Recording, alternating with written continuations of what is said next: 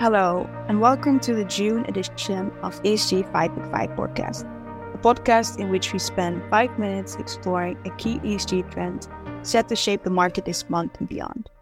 I'm Niceasia Mc Perry from the Climate and ESG Capital Markets team, and I will be taking you through this month's key focus why the market still remains receptive to social bonds. When we think of ESG, our minds often gravitate towards concepts like green finance or green bonds due to the prominent focus on the environment aspect denoted by the E in the acronym.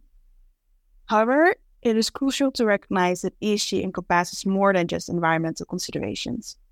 Beyond the environment, the S of ESG represents the social aspect, and while social bonds represent a smaller part of the sustainability labeled debt market, social bonds should not be overlooked or overshadowed. In this episode, we give you three main reasons for why we believe that the market still remains receptive to social bonds.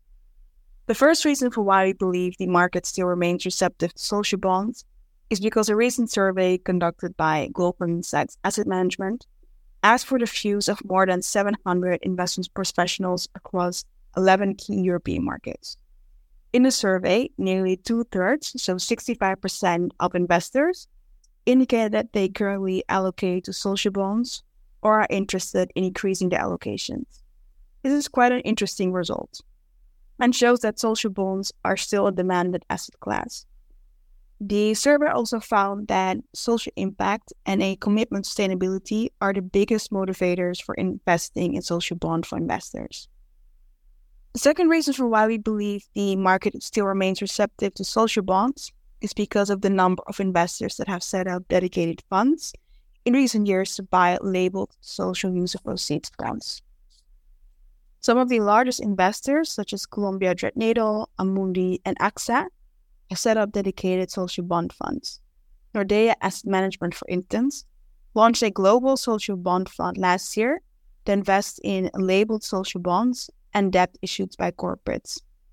This only adds to the premise that the S is increasingly a focus area for investors. So, our third and last reason for why we believe the market still remains receptive to social bonds is because the Goldman Sachs Asset Management survey we discussed earlier mentioned that the social bond market has hit 464 billion euros in size. So, while those who are investing in social bonds are essentially investing in the mainstream, social bond market is still young compared to the green bond market, and therefore still has room to grow for new types of issuers to tap into. As to give an example, Tricolor, a US community development financial institution, issued the first ever social bond in the US consumer auto lending. This was to empower mobility in underserved Hispanic communities.